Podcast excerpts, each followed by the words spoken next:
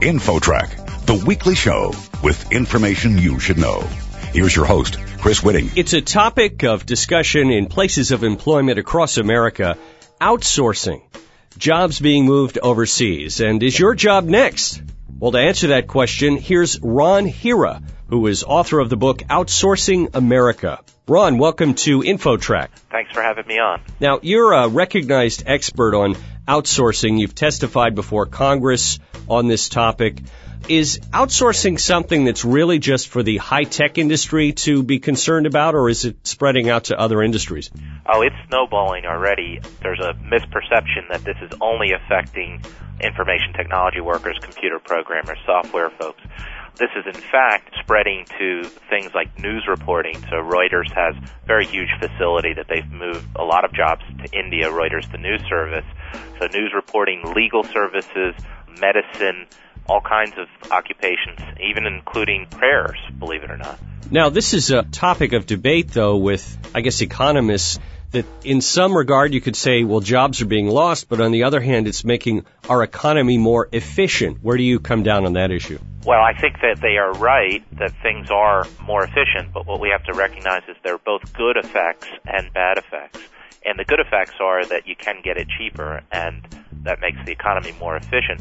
But the key here is those people who lose their jobs in the U.S., are they being reemployed? And if they are being reemployed, are they getting the same wages they were before? If that's not the case, then it's not clear that the U.S. overall is a net beneficiary. And let me give you some figures. The reemployment rate is about 65%. So that means 35% of the people who are displaced remain unemployed. They don't get reemployed. And of the 65% who do get jobs, many of them take significant salary cuts.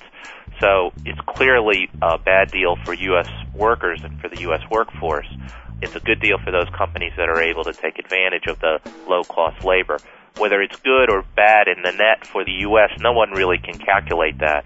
But what we know is that the good effects are helping a certain group and the bad effects are affecting another group, and that's the workers.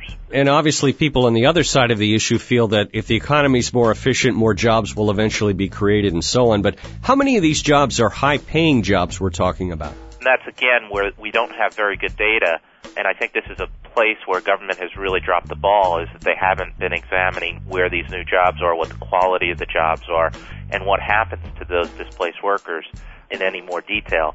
So for example, the assumption is that we'll be creating new jobs that'll be higher paying, that'll require higher skills, and it's just a matter of retraining these workers.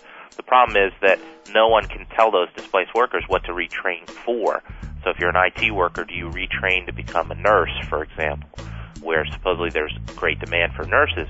Who's going to pay for your nursing degree and how can you afford to do that and so on? So there's a lot more complexity here and complications in terms of getting people back into the workforce, which is really what we need. Okay, so it's not exactly clear what the story is, but obviously there's a major trend happening here. And why is this happening more now, it seems, than in the past? Have there been policy changes in the government that are making this happen? Yeah, there are a couple of different things. One, which a lot of people have recognized, is of course the technology has enabled things. So with the internet, with much lower cost telecommunications in place, you can do things much more readily, remotely.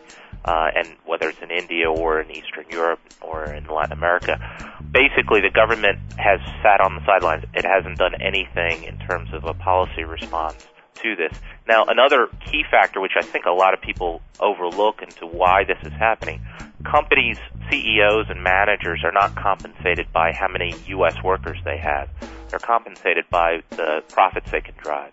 And I'm not drawing a normative judgment on that. This is the system that we have set up. And so the fate of U.S. workers is no longer part of the decision making for corporate America. And, you know, some say that that's a good thing. But the reality is that now, because they can basically lay people off without any consequences, they're going ahead and doing that. So they're laying off their U.S. workforce and they're expanding abroad. What we do about that policy wise, I think there's no clear answer there, and that's one of the reasons why this is a pretty complicated story. The book is Outsourcing America, which you co-authored with your brother Anil Hira. One of the things you touch on is the Indian American community and how there seems to be a perception that most of these jobs are going to India, and it almost gets into a realm of racism in some instances where people are just so antagonistic about this situation. Could you just talk about that for a minute? Sure. Uh, we're actually from the Indian American community ourselves, and so it's been kind of interesting talking to family and friends about the issue. And many in the Indian American community think that there's objections to outsourcing because it's going to India. If it was going to, let's say, Ireland or the UK or somewhere else, that Americans wouldn't object. I think the Indian American community is misperceiving what the objections are. The objection is that U.S. workers who are losing their jobs know that the job market is not very good and that they can't easily get reemployed. India is just the first mover here. We've got Russia coming online. You've got a lot of Eastern European countries. China is now trying to target a lot of these services jobs. They've been successful in manufacturing. Latin America, almost every developing country is trying to model what India has done in the IT sector and the call centers. And so it's just a matter of time before these jobs not only go to India but go elsewhere. And even some of the jobs that have gone to India will find even lower cost places afterwards. Yeah, and you touched on something there that this is part of a bigger trend which obviously so much of the manufactured products in this country, consumer goods, are coming from China, and many of those jobs have been displaced in past years. So if I'm a currently employed worker and I'm a little concerned that outsourcing might be taking my job. Is there anything I can do to perhaps make yourself offshoring proof? Exactly. well, this is the million dollar question that I get asked all the time. The problem is that companies, you know, they're acting rationally and they don't want to reveal what jobs they sent and which jobs they plan on sending.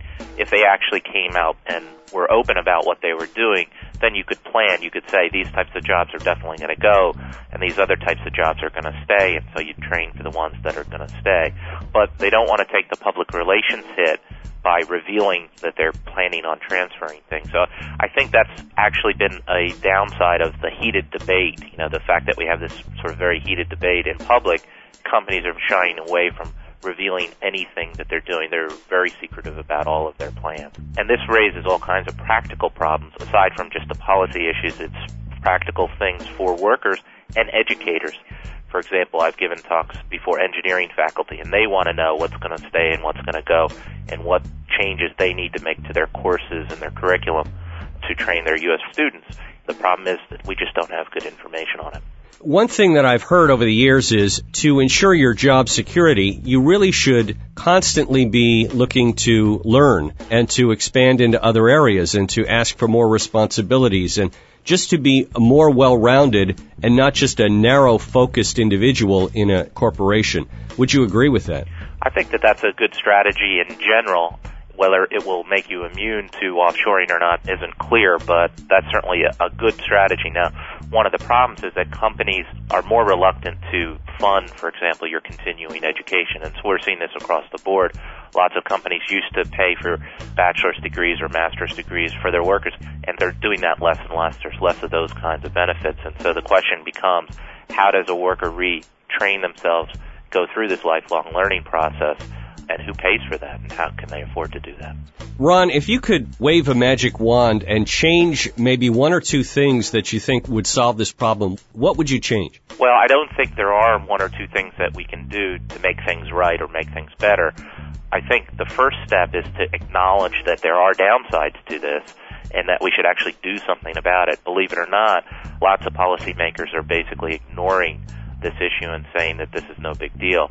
So I think it's that's the first step is to acknowledge, you know, there are a lot of downsides here and we should start addressing them immediately.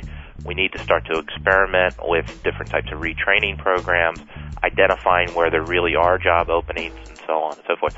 So there's a lot of good practical steps that we can take, but there's no single sort of silver bullet but before we can take any steps, somebody has to say, wait a second, there is a problem here and we need to address it. Ron Hira is a PhD expert on outsourcing. A fascinating topic and one that uh, it's really good for everybody to be up on. Your book is Outsourcing America. Ron, thanks so much for joining us today on InfoTrack. Thanks for having me on. Next, a corporate coach has inside tips for women who want to get rich. You won't want to miss it. There's more InfoTrack coming up. Stay tuned.